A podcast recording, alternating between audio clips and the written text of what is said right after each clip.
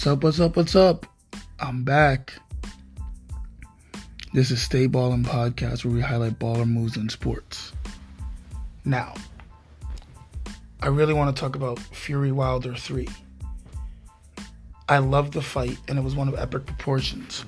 However, I think Tyson Fury might go down in history as one of the greatest heavyweights of all time. I can make the argument that right now he is.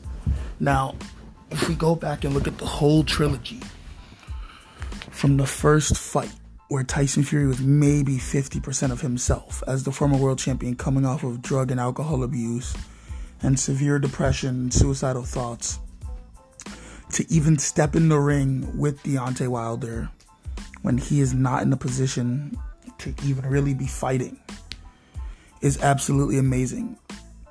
And after getting dropped, he got up and still people thought he came back and won the fight. Then in fight two, you have Deontay Wilder, this big, strong man with knockout power in his right hand. He's got hammers for fists. Come out. And everybody's like, oh, Tyson Fury is going to walk through him, which he very much so did. However, Deontay Wilder came up with an excuse of, oh, my costume was too heavy and my legs hurt and this, this, and that. Tyson Fury, from the beginning of that fight, came out, kept away from Wilder's right hand, and battered him. Absolutely battered him. For a guy that they said had feather fists, absolutely battered Deontay Wilder. Time and time again, every time we've doubted Fury, he's came to deliver. He beat Vladimir Klitschko, who was at the top of the world, only the second champion after 40 to defend his heavyweight title. Beat him. He also beat guys like Steve Cunningham, great fighters who he knocked out, by the way, but he has pillows for fists. Deontay Wilder's trainer, Mark Breland, threw the towel in because he saw him out on his feet, getting absolutely destroyed by shots from Tyson Fury. Deontay Wilder said, I was mad because I wanted to go out on my own shield and has absolutely disrespected every aspect of Tyson Fury's life before every fight. And even after this even after the second fight, still disrespected Tyson Fury. And then during the third fight, Deontay Wilder got exclusively personal with Tyson Fury. And Tyson Fury said, I'm going to kick your ass. Tyson Fury had COVID, problems with his youngest daughter, still came out in the ring, didn't put on his absolute best performance but like he said, got the knockout of Deontay Wilder. From the beginning of that fight, Wilder tried to keep the distance by putting his jab and then shooting the right hand straight through the middle, throwing in some right hooks, trying to mix it up, throwing the jab down to the body to go low and then come high. And Tyson Fury drops him in the third round, and then in the fourth round, Wilder dropped Fury twice. Now, I don't think those those punches obviously hurt, but I don't think they had as much on them as it looked like. It looked like they were in a clinch.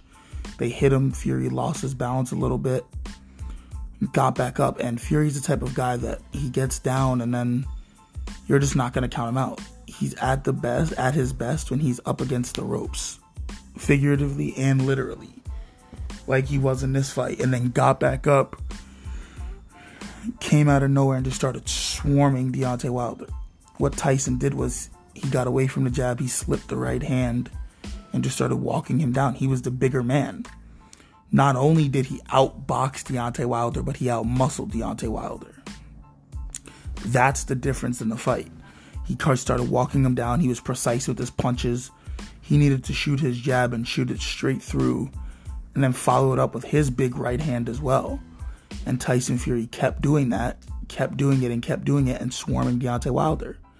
And as much as Deontay Wilder brought somewhat of a different look or his game plan during the fight, it wasn't stuff that Fury wasn't going to be prepared for or couldn't make adjustments to. At that point in the fight, it was one of those games of which corner and which fighter could make the better adjustments. And Fury, even after the fight, said that Sugar Hill Steward told him, You need to shoot the jab right in the middle and come up big. And that only great fighters pull that out later in the fight. And that's absolutely what Tyson Fury did. He beat the crap out of Deontay Wilder.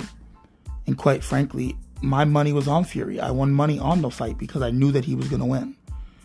It's hard to outbox somebody who you cannot outbox. He could not outbox Tyson Fury and went into the fight with the absolute wrong mindset. And then, of course, not only did Tyson Fury get knocked down twice, he knocked down Wilder three times and actually hurt him. I don't know if Deontay Wilder is going to come back from this fight. I don't know if he's going to be able to come back. He didn't have his faculties early on in the fight. I don't think his faculties have been fully correct after all the damage he took in the first, in the second fight, and the first at that.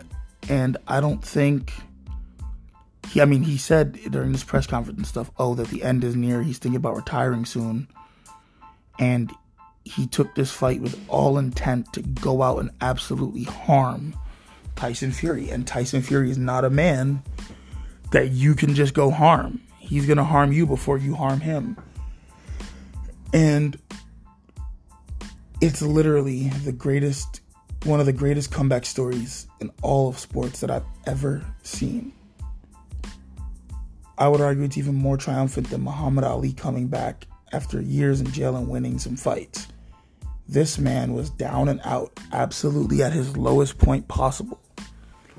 Came back after years of hiatus from the ring had two warm up fights, and then went in there and fought Deontay Wilder. Many people thought he won that first fight. Then he fought him a second time, definitively won. Fought him a third time, scored the knockout. One of the absolute best comeback stories in all of history. I put that up there as one of the greatest trilogy fights, if not the greatest trilogy fight in boxing history or in combat sports history, let alone because as many of the other guys had their own struggles, none of them struggled this bad and were at such a low point and then came back to do something absolutely historic, which is what Tyson Fury just came back and did. And this goes to show that Tyson Fury's not just a one trick pony, which we saw early on in his career when people were just like, oh, he didn't have power, but he was outpointing guys. But if he didn't have power, why does nobody step inside on him and try to come come inside on him that much? But he showed that he can fight through adversity because this was not his best outing, but he still prevailed. He has great footwork. He can fight off of his back foot. He can fight from every different angle. His punches aren't just te- you can't just telegraph them. They come at you from ways you've never seen before. His IQ he knows how to shoot in the jab and then change the look round to round. He knows how to make in ring adjustments similarly to that of Floyd Mayweather. I would argue that Tyson Fury might be the best defensive heavyweight ever. I mean, his head movement is second to none. And quite frankly, he's untouchable. He's the greatest heavyweight of this era, no questions asked. And he's going to continue to reign supreme for as long as he wants, but somebody needs to step in and challenge him. I think for Tyson Fury, all he needs to do is to unify the belts, and then once he gets all of them, which because I think, I think Anthony Joshua is going to lose to Alexander Usyk, and even if he wins, Fury's just too big and skilled to fight with either, to to lose to either of those guys. It's going to unify the belts, make maybe three to five defenses, in my opinion, and then just retire and walk out into the sunset. He'll still be around boxing. I think he'll become a trainer. He might do some exhibition fights or maybe come back later on and defend a title like Foreman did. Only because he needs training for his psyche, but I think that's why if he becomes a trainer, he also has to be his best in order to train people. So I think that's another avenue for him. And like his dad, John said, Big John Fury, he will go to the MMA. And honestly, I think if anybody could do it and be successful, Tyson Fury could. I mean, he's fucking brute. And the guy's just a fighter. Like, he's. he's a boxer, but he's also a fighter, and I could imagine him in the MMA mixing it up, especially with the sheer size alone and his agility. I think that if he actually learns from the right people and gets under the tutelage of some people who know what they're doing, which he's shown that he's willing to do, then I think he could be absolutely disgusting in MMA.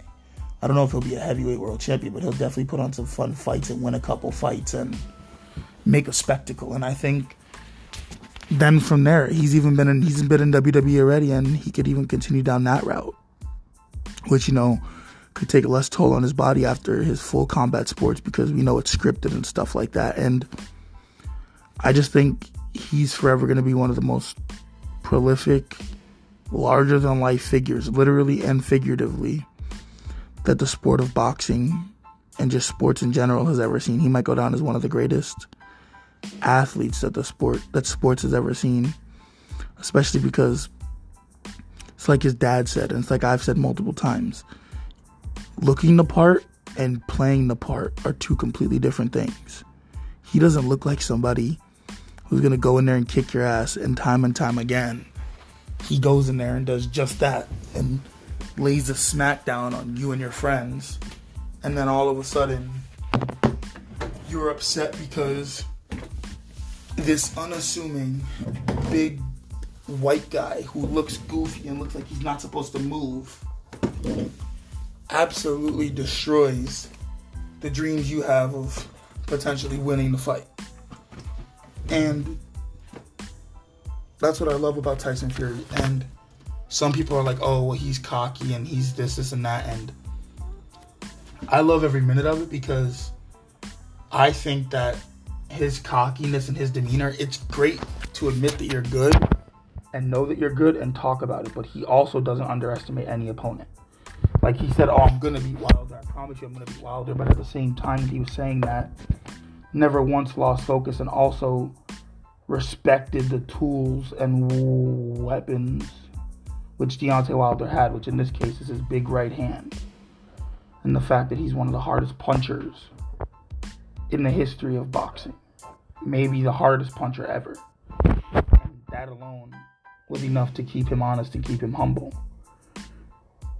And I think Tyson Fury is amazing for that. And the fact that he knows he's better than you, but at the same time, he's never going to show any disrespect. After the third fight, he went over to Deontay Wilder to shake his hand, and Deontay Wilder said, With no love, I have no respect for you. I don't respect you at all. Who does that? Just take your loss on the chin and keep it moving, man. He Deontay Wilder is a formidable opponent. I think Deontay Wilder beats almost every other heavyweight out there except Tyson Fury. And you know what? It's okay to be second best. The dude's like 42 and 2 or something like that. So I mean, he's he's a great fighter in his own right. There's always somebody better than you. There's always kryptonite to Superman and Tyson Fury just happens to be that. And that's absolutely okay. I think that Tyson Fury is going to unify the belts, eventually ride off into the sunset, and he's going to have a couple more historic fights. I think him versus Usyk is going to be an absolutely wild fight because Usyk's a, ma- a master technician in the boxing ring and can pick you apart surgically, as if you watch the Anthony Joshua fight. However, Tyson Fury is just so big and strong that I don't think it matters. And I think also, along with Usyk being a boxer, he's a cruiserweight, so he weighs significant. If Tyson Fury comes in at 277 pounds, Usyk's coming in at maybe 230, like Wilder did. I mean, he's just small and he's also short and yeah, he can bang, but can he do as much damage? Like, can he do severe damage to Tyson Fury? Probably not. I mean, if Tyson Fury can get up from getting hit, and I mean hit fully and clean and flush with Deont- with multiple right hands from Deontay Wilder, I don't think there's any punch that can knock out Tyson Fury. I mean, yeah, you Usyk damaged Anthony Joshua, but it's different. He's not even as big or as strong as Tyson Fury. And Tyson Fury is also a master technician with elite footwork and head movement, and his sheer reach alone, I think is going to give Usyk problems because Usyk is going to have to slip and get on the inside. And I think even if they do, even if Usyk does start throwing punches, Fury's just going to tie him up in the clinch and absolutely batter his body. And Usyk is fast, but he's not too fast for Fury to land punches on. So I think it's going to be an absolutely great fight, but I think Fury's ultimately going to win. Do I think it's going to come by way of knockout? Maybe not. It could, because Fury definitely has a power. I think if Usyk wins, it's going to be by decision, but I also think Fury could very easily slip a decision by because he's, I think he's obviously the better fighter, and Usyk's natural weight is that of a cruiserweight. I think what will end up happening is Fury's just gonna beat him up. He's gonna beat him up, and it's and I think the margin isn't gonna be close on the scorecards. I think it's gonna be a wide margin. I would even say something like 112 to like 98, just because Fury's long arms and his extensive reach are gonna keep Usyk on the outside, and Fury knows how to fight very well from the outside. So I think he has an advantage there. And all he's going to do is just touch him up with the jab and then come behind it with a huge right hand. Probably send him different looks, hit him more to the body, and also Fury's going to generate a lot more power because Usyk's so small. So Fury's going to have to come down. The thing is, Fury's used to fighting people smaller than him, so he's got that for him too. He's never fought anybody bigger. It's much easier to punch somebody going down than it is to punch somebody going up because you lose power that way. But going down, all that weight is coming down on Usyk into Fury's punches, and I think it's just going to be overbearing. It's just going to be way too much for Usyk to handle, and Tyson Fury knows that. And I think super powerful that he stayed humble and he always gives his gives people their flowers. He just did an interview and he said, I'm open to training Anthony Joshua for his fight against Usyk. Sugar Hill and I are open to doing that. This man wants to train somebody that has been somebody that has wanted to fight him for years. And it's like he said in the interview the more and more that he keeps dropping decisions and losing these bouts, the less likely it is that they're going to fight him because you really want him to go step in there then with Tyson Fury after he's losing to guys like Andy Ruiz and Usyk. Not that they're not great boxers, because both of them are great in their own right. But if he can't beat those guys, he doesn't even deserve to step in the ring with a giant of the sport like Tyson Fury. And that's that. Thank you guys for listening, and this concludes this episode of Stay Ballin', where we highlight baller moves in sports. Spread the word around with your friends. And now here's another ad. Enjoy.